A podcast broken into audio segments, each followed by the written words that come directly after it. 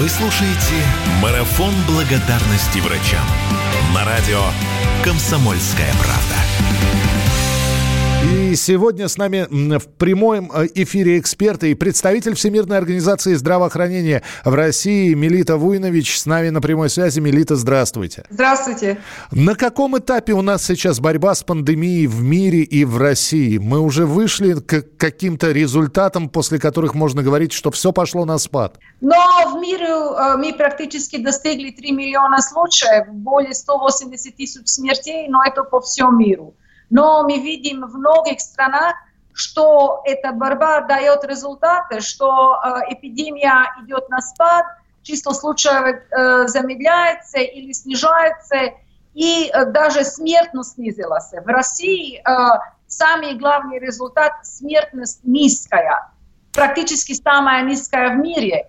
И это очень важно. Конечно, мы учитываем, что всегда перерасчитывается, смотрится, если кто-то не попал в больницу – но тем не менее э, результаты очень хорошие. Это результат переподготовки системы здравоохранения, а основу этой системы это персонал, это медицинский персонал, это фельдшеры, э, медсестры, э, санитарки, все, которые работают в системе, и, конечно, врачи.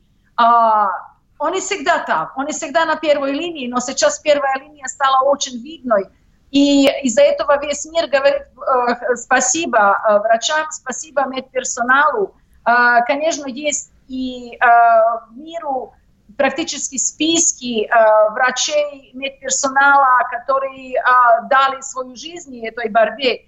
Но э, сейчас мы можем только им сказать спасибо, потому что это самое главное на этом моменту лечить всех, которым это нужно. А, я попрошу тогда, Мелита, но вот обращение к медикам всей планеты от лица вот представителя Всемирной организации здравоохранения, что вы можете сказать? А, и как представитель Всемирной организации, и как врач могу сказать спасибо. И э, не надо э, отставать от этой борьбы. Э, мы всегда на первой линии туда и остаемся. А, и спасибо населению, которое нас поддерживает всем своим усилиям, и мы будем далее оставаться там вместе с врачами. Спасибо большое. Мелита Вуйнович, представитель Всемирной организации здравоохранения в России, была с нами на прямой связи.